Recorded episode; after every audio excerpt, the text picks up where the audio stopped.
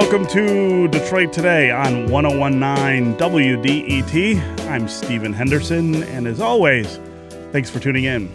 Last night we had a major movie premiere downtown for the new film Detroit. It's the latest in a series of events around town that are part of a weeks or maybe months long remembrance of the 50th anniversary of the 1967 uprising. Author and historian Thomas Sugrue has been in Detroit for several days, helping to lead conversations about the uprising, about Detroit's economic and social strife, and, of course, about race. He wrote what many people consider to be the definitive work on Detroit's ascension and its decline, and how all of those things, all of the things that we have experienced here in Detroit, especially over the last 50 or 60 years, are framed by race and inequality. The title of that book was The Origins of the Urban Crisis Race and Inequality in Post War Detroit. And we want to spend the hour today talking with that author, Thomas Sugrue, a historian at New York University.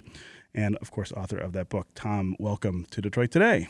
It's great to be back here, Stephen. Yes, it's it's great to see you here in Detroit. Uh, and as I said in the open, you have been here for several days, taking part in the 67 anniversary uh, events. Uh, you were at the premiere last night of Detroit. I was not. I opted out. I have had enough of uh, of this anniversary at this point, and uh, I sat at home and watched some of the the the pictures come over on Twitter and and and other social media.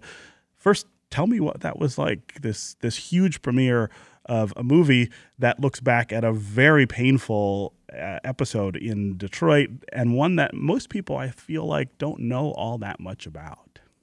Well, the night had two different dimensions to it. One was Hollywood spectacle, which you don't see on the streets of Detroit that often. Ever. Ever. Folks out uh, dressed to the nines, Yeah. limos parked uh, up and down the street, uh, uh, big lines, lots of photographers, uh, celebrities. But despite the celebratory atmosphere, the film was intense um, and unremitting in its depiction of uh, the chaos on the streets in the summer of 1967, and especially of the horrific events at the Algiers Motel.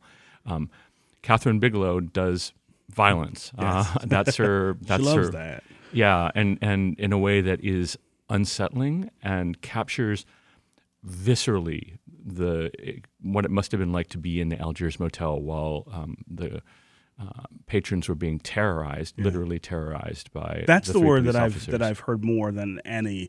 Uh, I talked with Michel Martin, the weekend host of All Things Considered, last week, and she had seen a preview of the movie, and she she kept using that word terror, the terror that these teenagers, these black teenagers, experienced over several several hours in this in this motel. Uh, she said the, the the movie conveys that as much as the stark violence, this sort of psychological terror that they underwent. Definitely. I mean, it's um, the the fear, the the horror, the sense of utter helplessness at the hands of um, of these. I mean, to say thuggish is to understate the case. I mean, these really sadistic, violent uh, officers who um, raided the ho- raided the motel. Um, and I mean, I would say the weakness of the film is um, while it conveys that sense of terror and that that the, the violence uh, of uh, of the Algiers Motel, the characters weren't very well developed. They were very superficial, um, and I would like to have seen more. You get glimpses at, at, at a moment, um, but you don't really get into um, how how folks um, thought about, talked about, experienced it, and you especially don't get any insight into the lead police officer. Um, uh, Senak, or he was known at the time, and we don't hear this in the film, Snake. Yeah. Um, he was had a reputation of being a very uh, psychologically fraught guy, and it would have been very interesting to have him um, fleshed out a little bit, um, and rather than being a single character, but also the African American characters, the uh, the the the young men uh, who were members of the singing troupe were a little bit too cardboard cutout for Yeah. for my taste. I mean, she's really not interested ultimately in um, develop rich development of character. She's interested as a filmmaker in in um, conveying the the the, the extraordinary um, dehumanization that people are capable of, especially when they're racist. Yeah, yeah. Uh, how important do you think that kind of depiction is around the whole idea of 67. We're looking back, we have been looking back for months at that week in July of, of 1967. For a long time in, in this city, I feel like we have had a sort of sterile uh, view of, of what happened uh, or a simplistic view of, of what happened. How important is it to, to sort of drop something like this movie into the conversation 50 years later to sort of maybe shock people into discussion that's a little more frank and honest. Well, um, we historians and some native Detroiters remember the Algiers Motel incident, but it's not a household name. Um, it's not something that's m- remembered by most. Mm-hmm. And uh, um, you know, I was in an audience uh, that I, I assume consisted mostly of people from Detroit or the metropolitan Detroit area, and folks gasped, and it was clear that many didn't know what was going to happen next. Um, so, for people who are watching this film who know nothing about 1967, um, who've never heard of the Algiers Motel, um, this this film will be pretty shocking. Yeah, yeah. Uh, what about the conversation that we've had over the last few days, as you've been here, over the last weeks and months? do you do you feel like we're in a better place to be able to discuss these things than than we have been uh, ten years ago, or twenty years ago, or thirty years ago? Absolutely. Um, I think uh, the most important factor contributing to the openness of conversation about what happened in '67 is um, the national discussion launched by the incidents of police brutality in places like Ferguson and mm-hmm. Charleston and Baltimore and Chicago and in Staten Island, and I could go on in the sad litany of, of brutal events, Minneapolis. Um, uh, Black Lives Matter put this issue front and center in the national public consciousness in a way that it hasn't been arguably since um, the 1960s and 1970s. And yeah. so this film um, makes real what, at least to probably the white audience who are going to watch this, um, the meaning of of harassment and brutality. I mean, you see it crystal clear in in a shocking way. Um, yes, of course, we see it crystal clear in a shocking way in the in in the films, uh, uh, the videos, the handheld camera videos of of um, the police doing beatings or the body cameras. But this, in some ways, makes it even more raw um, and and more urgent. So, uh, one hope that I have of the film is that it does. Um, maybe open the eyes of some folks to to how deep that reality is and how scarring the long history of, uh, of brutality and harassment is. Yeah. Uh, this is Detroit Today on 1019 WDET.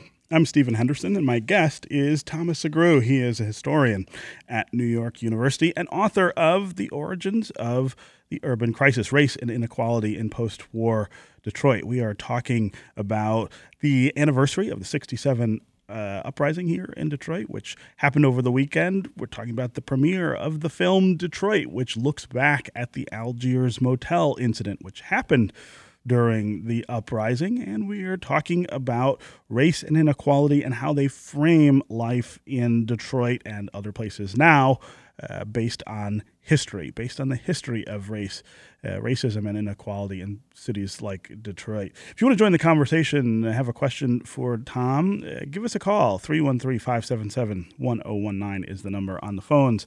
That's 313 577 1019. You can also go to the WDET Facebook page, and you can go to Twitter and hashtag Detroit Today, and we'll try to work you into the conversation. Uh, I would love for us uh, to have a conversation today about race and why it matters or why you think it doesn't matter. I think that's an important voice in the conversation as well. If you think we are talking too much about race during this uh, 50th anniversary of the 67 uprising, give us a call as well and tell us why you believe that. Why are we making uh, too much of that?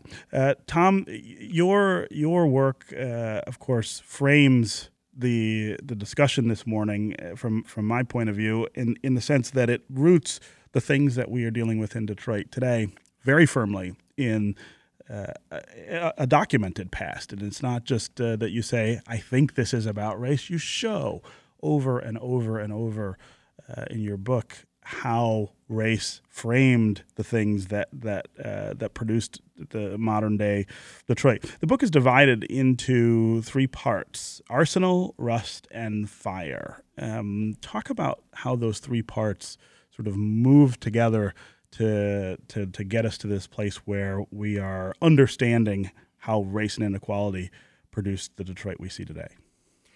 Um, I begin the book by looking at Detroit as the extraordinary capital of American capitalism, right? Uh, the home of the most powerful industry in the United States. I mean, at its peak, the auto industry directly or indirectly employed one in every six working Americans. Mm-hmm. And um, folks immigrated to Detroit from um, the far corners of the world, from Lebanon and Palestine, from Poland, from Germany, from Britain and Scotland, uh, um, and also uh, from um, Appalachia and particularly from the Deep South. African Americans came north looking for opportunity in the auto industry. Um, and they came to Detroit also, you could say, as refugees from the violent system of Jim Crow and brutal uh, segregation in the South. And they came to Detroit with great expectations expectations that the jobs would be there and opportunity would grow, expectations that they would be free of uh, the everyday hassles, the indignities, the violence of the of, of, of Jim Crow, of Jim Crow and, and Dixie. Okay. Um, and what they found was much more of a mixed bag. Um, yes, Detroit was a, a, place of extraordinary opportunity, and during World War II, African Americans moved in record numbers into the auto industry, and um, Detroit had one of the biggest, uh, you could say, well off black working classes in the United States as a result of uh, auto industry jobs. They were unionized, they had good benefits, um, they allowed folks to buy their own homes, um, which is uh, a, a, dream of a lot of folks migrating to cities like Detroit. But they also found they were trapped because of persistent discrimination in the bottom tier jobs, the worst jobs, working in the paint room where paint fumes would surround you and, and, and really injure you over time, uh, or lifting engines. Engines used to be lifted by hand and mm-hmm. put into cars. And um, the the job was nicknamed man killing because it was so tough, right? And those are the jobs that African Americans worked in, or the foundries, right? You're standing in front of this huge furnace, uh, belching uh, flames and ashes and and, and and heat, and it's it's it's terrible work. And it was it was the the quote unquote black work or Negro work. Yes. Uh, in, it was the only the work you could get. It's the only work you could get, right? And even then, um, when uh, whites showed up, often black qualified black uh, would-be employees got turned away at the hiring hall because um, whites still had priority. And so that was frustrating, right? You come expecting that you're going to get this economic opportunity, and often the doors are slammed or you end up in a backbreaking job. Um, then you combine what else happens during that period, which is um, African Americans need housing in Detroit, uh, and they're they're stuck in a few neighborhoods, walled off not by signs that say, you know, um, white only, but by practices that are, in many respects, even more efficient and more pernicious. More pernicious than saying white only. And uh, that means there's massive overcrowding in the African American neighborhoods in Detroit. Uh, and at a moment when the housing stock is getting old and deteriorating, and uh, it, it's really hard for African Americans to break into white neighborhoods. And this is the, you know, one of the central and shocking stories that I uncovered when I wrote that book. I found more than 200 violent incidents uh, that accompanied the movement of the first or second African American families into white neighborhoods, yes. mostly totally wiped out of our memories, right? Where uh, whites would always break windows. That was an easy thing to do. You could hurl a brick through a, a window in the middle of the night, but they sometimes tore down porches. They sometimes lit fires. They sometimes, you know, one one woman, a white woman, an older woman, put salt all over the lawn of her new black neighbors so that um, she'd say, "You're not wanted here." Um, and so all these incidents um, you could say were you know the um, the the tinder or the arsenal that that that um, made possible the the ongoing struggles. Mm-hmm. Um, rust, right? Detroit was uh, a major manufacturing center, yet during the 1950s, decades before Japanese and European auto competition, Detroit began losing jobs. Yes, big time. Um, between 1948 and 1963, Detroit lost more than 130,000 jobs. And this was not when Detroit was a basket case right. uh, economically. this is not when the auto industry was struggling. It was it was didn't have competition. Rather, there, the auto companies and suppliers were moving to low wage parts of the country and world, um, and that um, happened just as African Americans were getting a toehold right. in the in the industry. And fire is the third. And fire is, you know, the, the, the unremitting history of white on black violence and ultimately the explosion in 1967. Essentially, what I'm arguing is you can't see 67 as this thing that just burst. Everyone off. lost their minds. Everyone lost their minds, a collective delusion for a moment. Yeah. It grew out of decades of unaddressed uh, problems, of anger, but also of, of, a sense of hope and opportunity. Folks w- wanted to get what they believed they deserved, and they were being denied. Yeah. Uh, so you published this book in 1987, so 20 years. Oh, 97. 97, I'm sorry. Uh, 30 years after the 67 uprising. What was the reaction then? Uh, we were in a really different place about this whole conversation then. People were not thinking about race in the same way. The conventional wisdom about 1967 in when my book came out went something like this. Detroit was great. And then the riot happened. and then all the whites left and capital left and Detroit went downhill and black radicals took over the city government and, and, and drove it uh, to its demise, right? It's a very simple explanation that saw 67 as the core explanation. That's still a pretty deeply held explanation of, but that totally ignores the fact that Detroit had been losing lots of population and lots of jobs well before 67 and had been uh, a cauldron of racial conflict. Also, um, I mean, the other kind of conventional wisdom I would say that held until pretty recently was um, let's, we know this happened, but but we want to move past it. Mm-hmm. Let, us let's just not talk about it, right? That's it's too painful. It's too it's hindering our, our, our, forward progress. Let's let's kind of sweep it under the rug. Um, just as you know, maybe um, a family with a, a, violent or alcoholic member might say, "Well, if we don't talk about um, right. dad that way, then then maybe everything will just take care of itself. People will still think we're respectable." And and uh, and so there's that, those two sides that, that really played out that hindered our understanding of why Detroit is the Detroit that we live in today, yes. and um, how we can maybe begin to think about it, addressing some of the root issues and and and um, moving forward. Yeah, uh, one of the things I find really interesting about 67 is that you do have this delusion about it not being something we want to talk about or deal with for a very long time, but that the but that that delusion is common not just among whites who were here; it is common among some African Americans. And I can say, as someone who grew up here in the 1970s and 1980s, the the the uprising was was in my household, in the household I grew up in, something we didn't talk a whole lot about. Uh, we heard about it every once in a while, uh, but it was never it was never discussed as the reason that things were the way they were uh, in, in, in sort of in in modern times. Even this weekend, talking with my mother, who was, I think, 25 or 26 years old at the time the uprising happened, and I was telling her about the marker that they are that they put at 12th and Claremont now Rosa Parks and, and Claremont.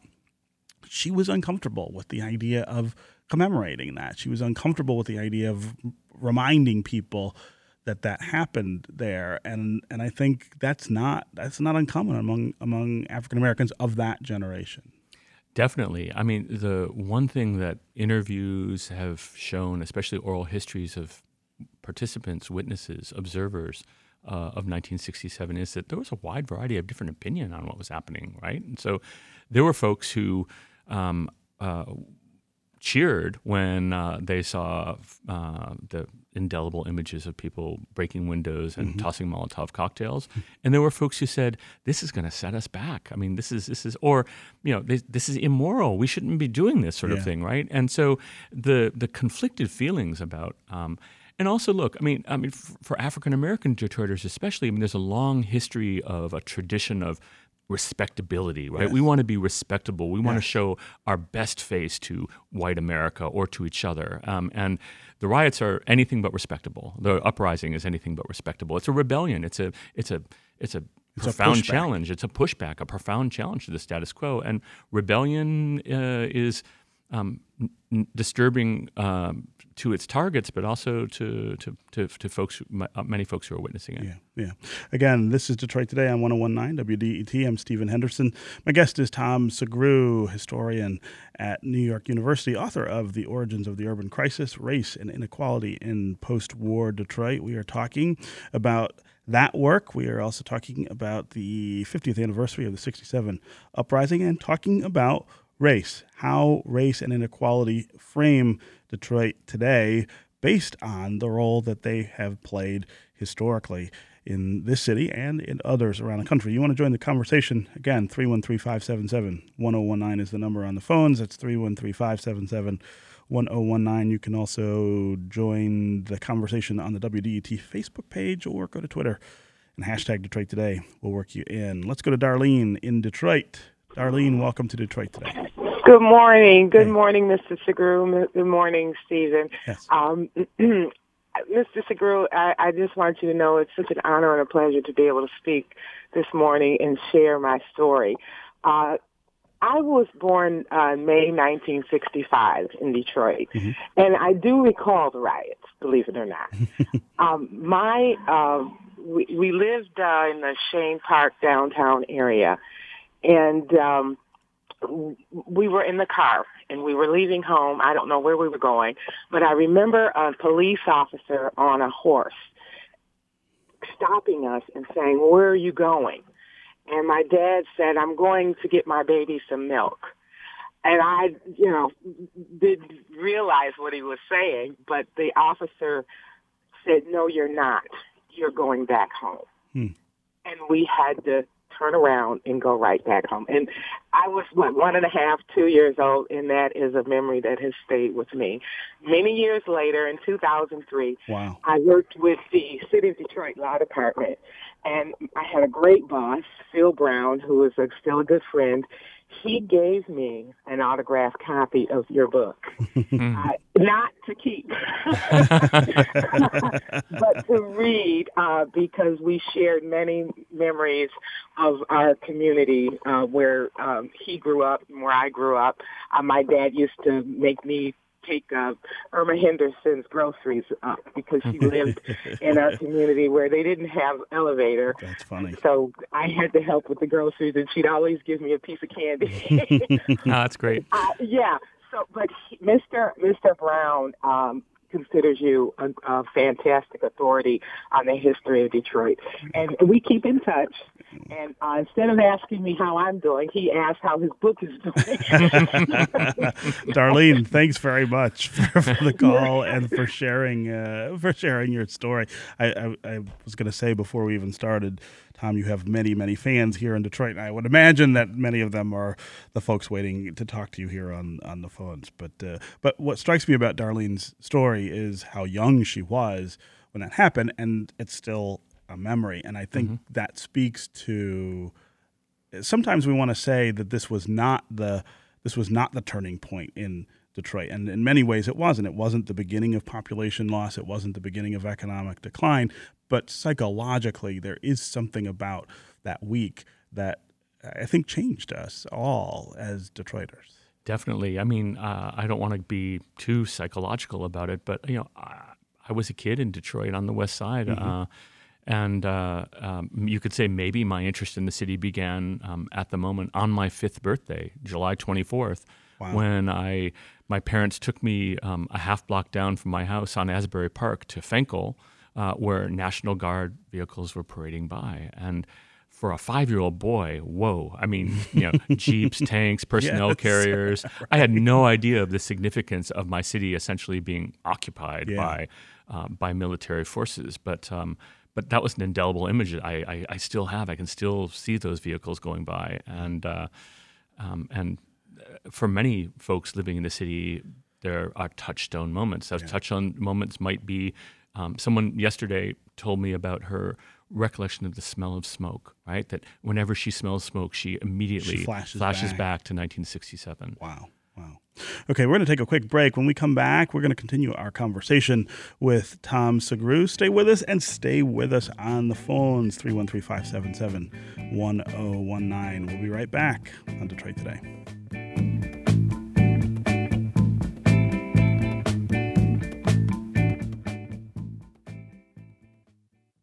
WDET. Bringing you culture and information that empowers our community. Every day. On 1019 WDET. Detroit's public radio station.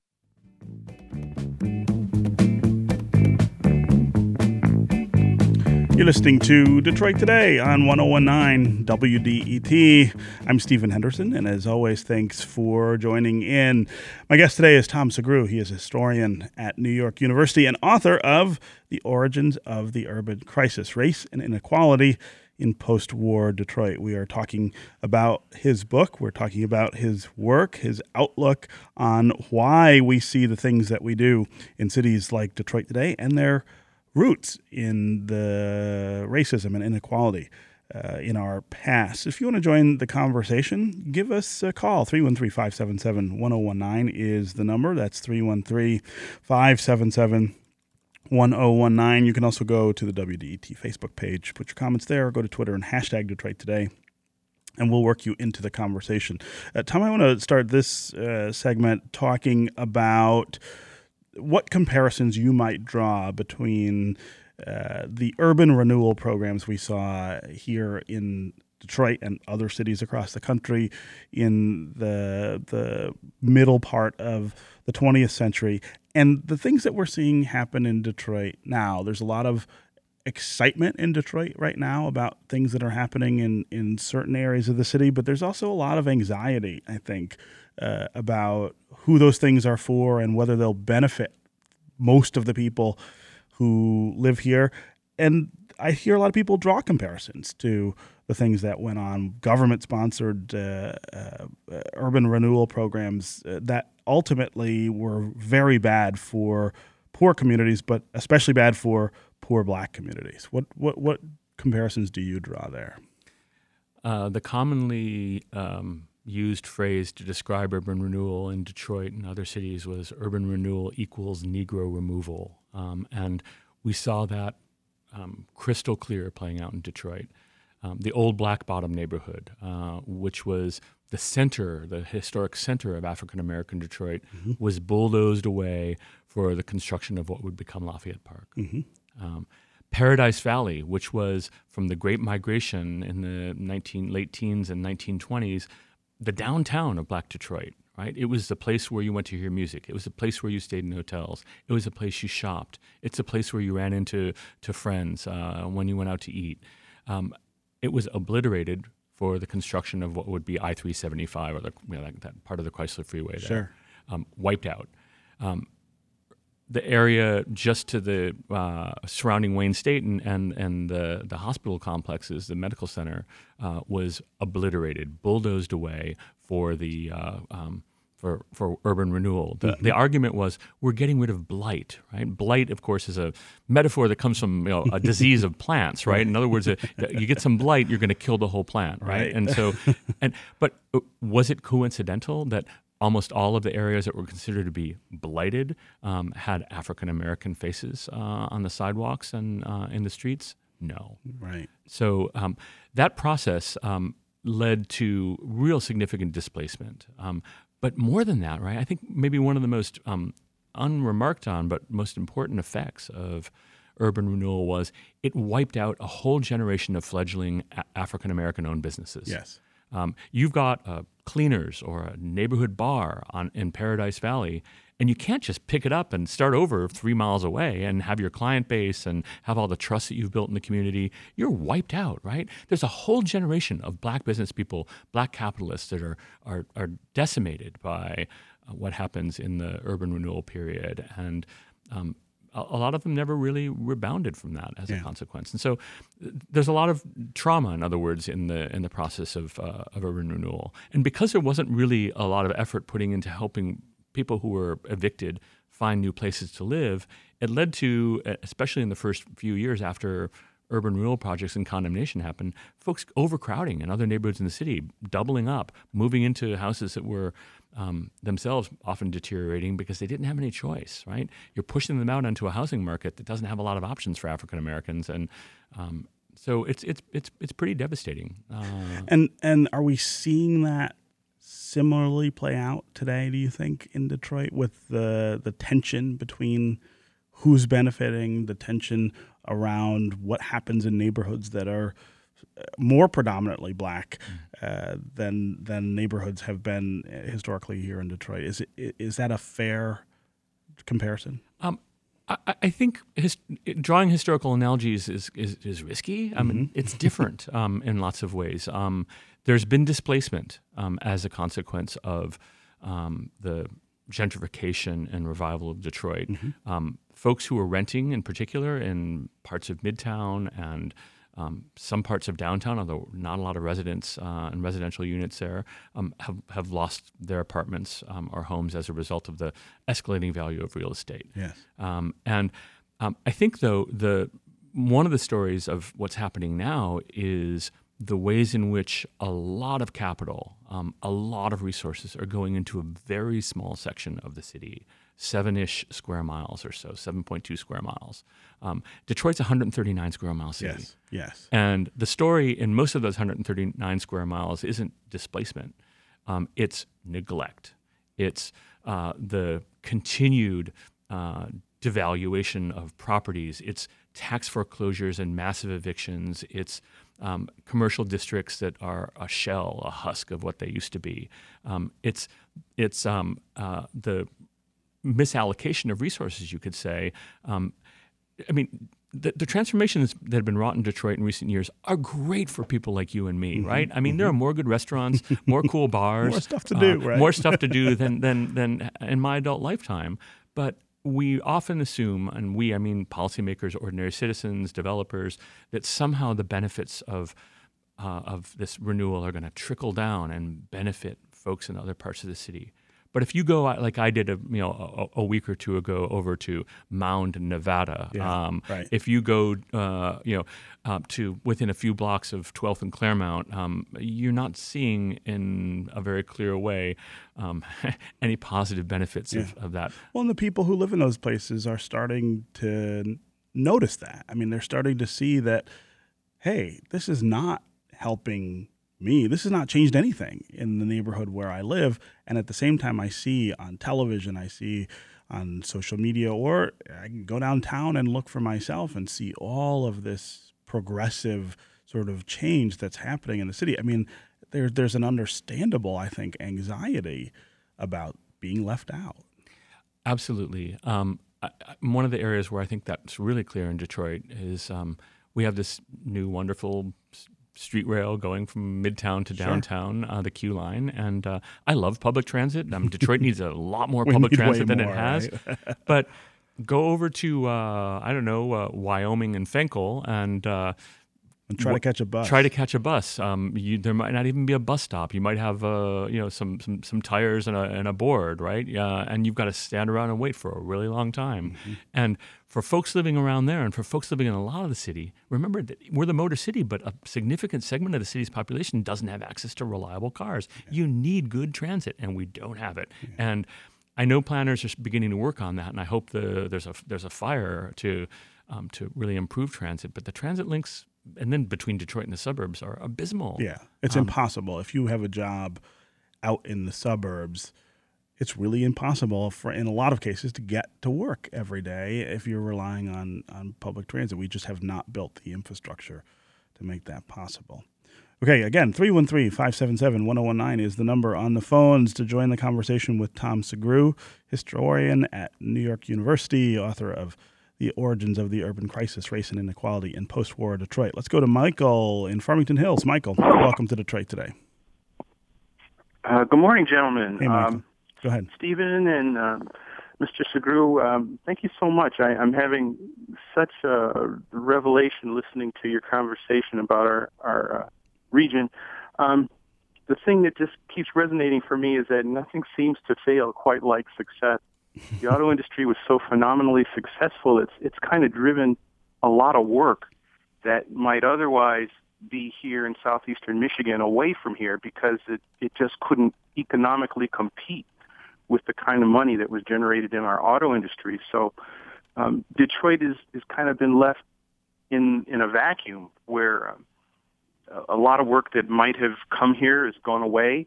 And certainly a lot of the, the, the economic activity that was in the city prior to the the riots, it all disappeared during that that period in 19 uh, late 1960s, 1970s when white flight just emptied the city of, of economic activity and businesses and jobs. And, and to this day, we're still struggling trying to recover that, that economic, from that economic loss. So I think I, I'm eager to, to read the, the author's book, but Mm-hmm. I'm also um, interested in finding out what he thinks about the question of what that loss how you could quantify that loss, what the city might look like if instead of having racism as its core, that we would have people that invested in in the city and the the labor market in the Wow, city. And Michael, that's a that's a really profound question. I'm glad you called uh, and asked it. I, I'm also eager to hear, Tom, what uh, what you think. How would we quantify that?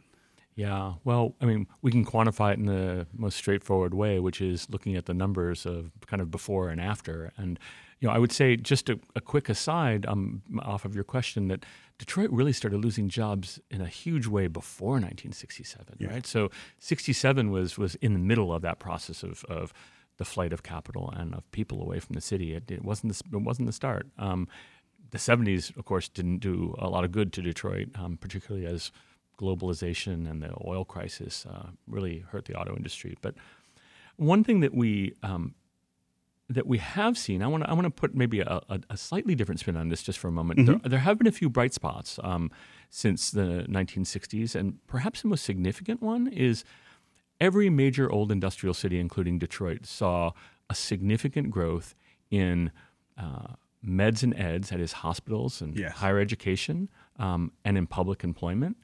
And if you look at the census data, if you look at what kinds of jobs people living in Detroit in the 70s, 80s, and 90s, especially African Americans, had, they were jobs in those sectors. And those sectors created an African American middle class.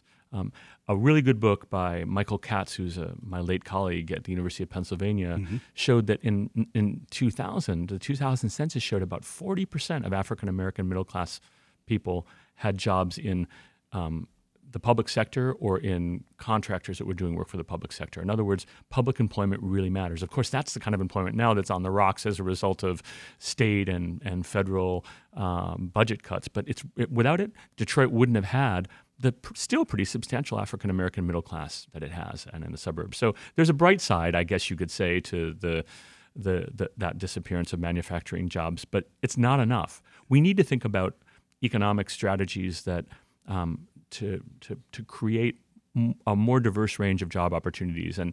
You know, the healthcare sector, I think, is a really good example of that, right? Everyone from orderlies and, and janitors to neurosurgeons and, you know, data managers, um, you know, there, it's a really wide range of jobs and they're good jobs. And that's a sector that, you know, assuming there aren't massive cuts to, to, to federal funding for, for hospitals, is still a question up for grabs. um, those are the kinds of jobs that that can, um, I think, play a really critical role because we're getting a, we're, the population is getting older, um, and um, healthcare uh, as a sector um, is, has been growing pretty steadily for the last several years. And it's it's interesting to think of it that way. I, I guess I don't often think of it that way. That that what you need is growth in an economic sector that provides economic diversity of opportunity. Right, as you point out, a, a neurosurgeon is benefiting as much from the growth in meds and eds as as somebody who is a you know a tech in the in the in the lab. Um, and and there's a big difference between those two people.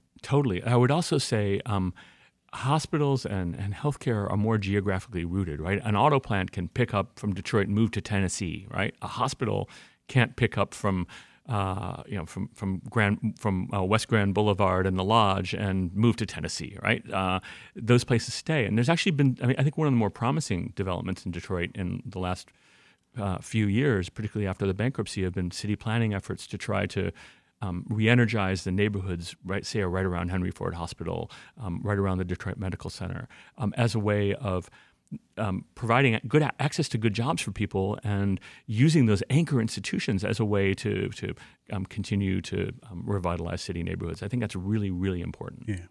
Uh, let's take another quick break here, and we'll come back and continue our conversation with Tom Sugrue. And of course, we want to hear more from you. 313 577 1019 is the number on the phones. We'll be right back on Detroit Today.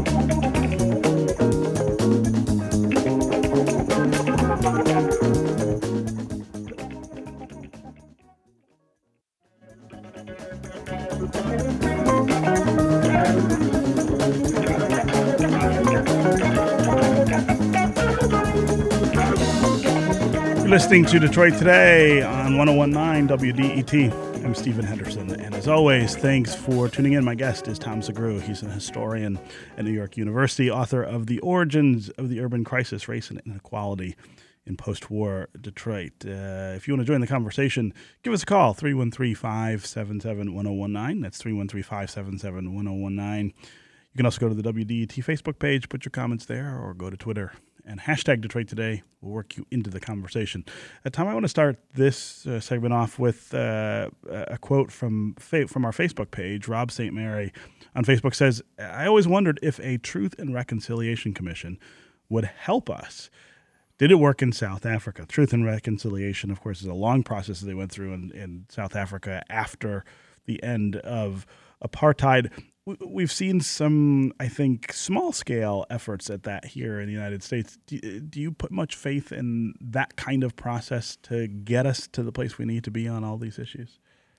Um, I would say I'm I'm for opening up conversation and um, giving people the opportunity to to be heard uh, about their past. Uh, I think it's I think it's a really important process. It's it's necessary, but certainly not sufficient. But um, we don't gain anything um, by sweeping this stuff under the rug and pretending it didn't happen. Um, and the Truth and Reconciliation Commission, as I understand it in South Africa, and I'm no expert on it, but but as I understand it from a sort of a outsider's perspective, um, played a really critical role in both allowing folks who had been voiceless, right, who had been um, terrorized, victimized, exploited, by the South African apartheid regime to to have their stories heard and be out there, and that can be that can be a really good first step in, in folks coming to terms with their their own past. Um, but it can also shed light on what the apartheid regime, and you could say also what what racists uh, in Detroit and in America for much of our history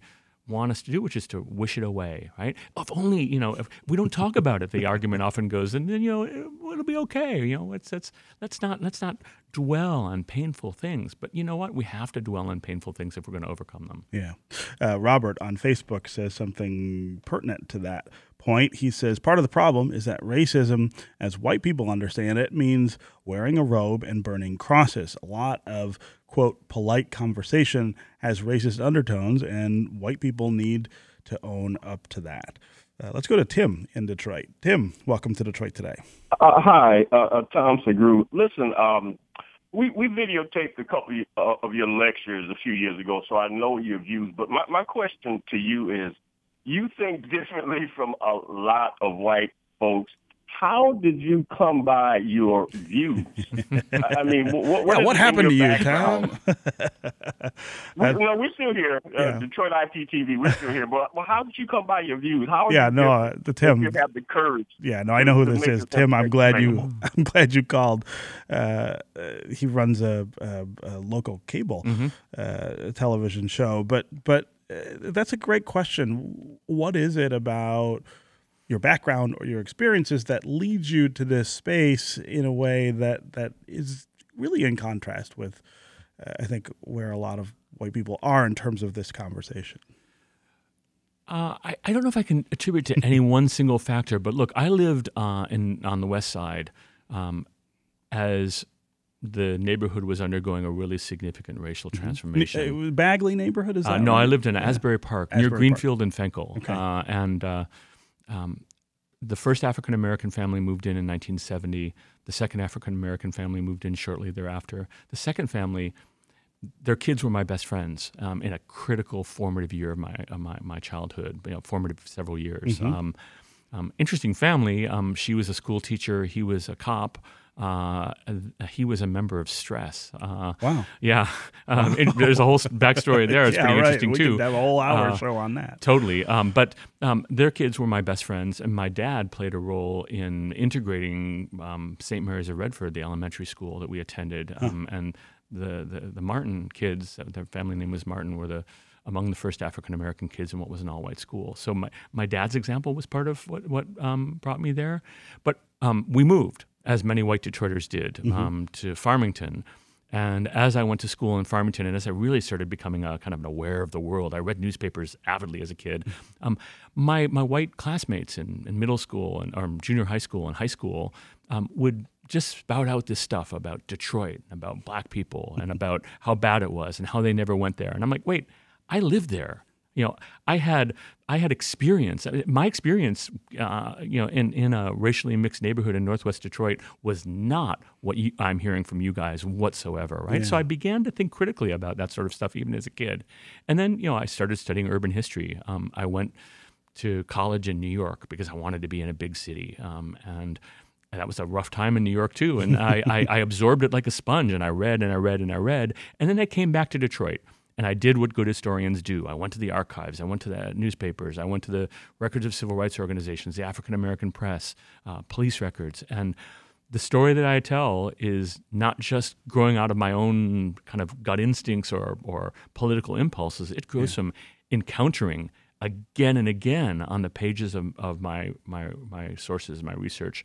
Um, Fact. fact, um, Yes. overwhelming evidence uh, that, um, that that that you know of, of Detroit's history, and so you could say there's a kind of a personal connection and a, and a and a research agenda that kind of you know. Uh, personal connection that propelled me to the research. The research um, led me to be able to make the kinds of statements you're hearing from me now. Yeah, yeah. Uh, let's quickly go back to the phones here. Jamal in Midtown, or I'm sorry, Jamal in Detroit. Welcome to Detroit Oh, today. good morning, gentlemen. Hey. I'd just like to make a small comment, small question for your uh, guest. Uh-huh. I would like to know how much research, when you were doing your research, how much information did you run across on how young black men selling heroin during the late 60s played a part into um, the black crime, which made the city in a bad way, even 50 years later to how it is now. I've, I've worked in a methadone clinic for five years. I never was a user. And a lot of the information that I got from a lot of the clients came from um, their withdrawal symptoms, which caused them to have the problems to commit into committing crime. So I just like to know how much info did you run across when it came to doing your research on uh, the black crime during the late 60s? Thank you. Jamal, great question. Thanks for uh, calling and asking. Go ahead. Very good question. Well, um, you know, as as as you know, we're in uh, a huge crisis right now with opioids, With and- opioids, and, yes. heroin. Um, and the story that's playing out right now is not dissimilar from the one that played out in Detroit in the late 1960s, which is you have a lot of folks who are really disaffected, um, who are um, traumatized by various things that are happening um, in their communities, in their lives, and um, for a subset of them, uh, the golden spike, as they called it, you know, heroin is a, was a, was a way to escape, was a way to anesthetize yourself from the from from the pain, um, uh, devastating with devastating consequences.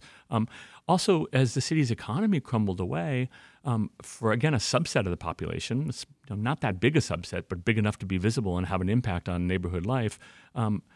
Selling, dealing, trading became uh, a, a way of getting by, of making ends meet, sure. of surviving, and and and sometimes of getting respect um, on the streets. And the combination of those two, that that addiction, that insatiable hunger uh, for uh, for um, for heroin um, and and and other and other drugs, and the the expansion of a market, um, both of those, I think, had devastating consequences. Yeah. Uh, let's take uh, Harold in Midtown. Harold, welcome to Detroit today. We've got about two minutes left, Harold. Oh, I this, I get you just have a comment. I look at the. I was 12 years old when the riots hit, and I was. I look at the positive things happening in the riot. We got more involved, more blacks got on police force, fire force, fire, fire department. we got involved in um, politics, other things, different jobs for black and women. And a person like yourself didn't have a radio show back then. That's, That's all I have to say. Thank you. all right, Harold. Uh, thanks very much for that. I mean, Harold is- he's right, uh, but there is this sort of immediate period after the riots or after the uprising where uh, things get worse for African Americans, and I think it's important to, to note that too. Definitely. I mean, there were there are two sides to what happens after July '67. One that Harold gets at is that um, public officials, civic elites, they want to, as cynics said at the time, buy riot insurance, Yeah. right? And that meant um, starting to open up. Uh, sources of funding for job training, for community development, and uh, especially to open up public em- jobs to public employee jobs to African Americans, and sometimes for the first time. Detroit's police force in 1967 was 95% white, Yeah, and the city was was more than 40% African American, right? So that changed, and that was really important. It came with a fight for sure. I mean, that didn't happen easily. Um, the the flip side, though, is that um, what happened in '67 led, especially public officials and law enforcement, and and many citizens, especially whites, to say we need law and order. We have to crack down on Gotta be tougher, yeah. And that led, of course, to uh, the huge epidemic of mass incarceration and um, a really uh, um, pernicious uh, expansion of of police powers, often over stuff that was really pretty petty that Yeah. could have been handled in a different moment differently and better. Yeah. Okay, Tom Sugrue, historian at New York University, author of The Origins of the Urban Crisis, Race and Inequality in Post-War Detroit. Thank you very much for being with us on Thank you. Today. And good to see you in Detroit. Next time you come by, we'll have to have you on again. Excellent.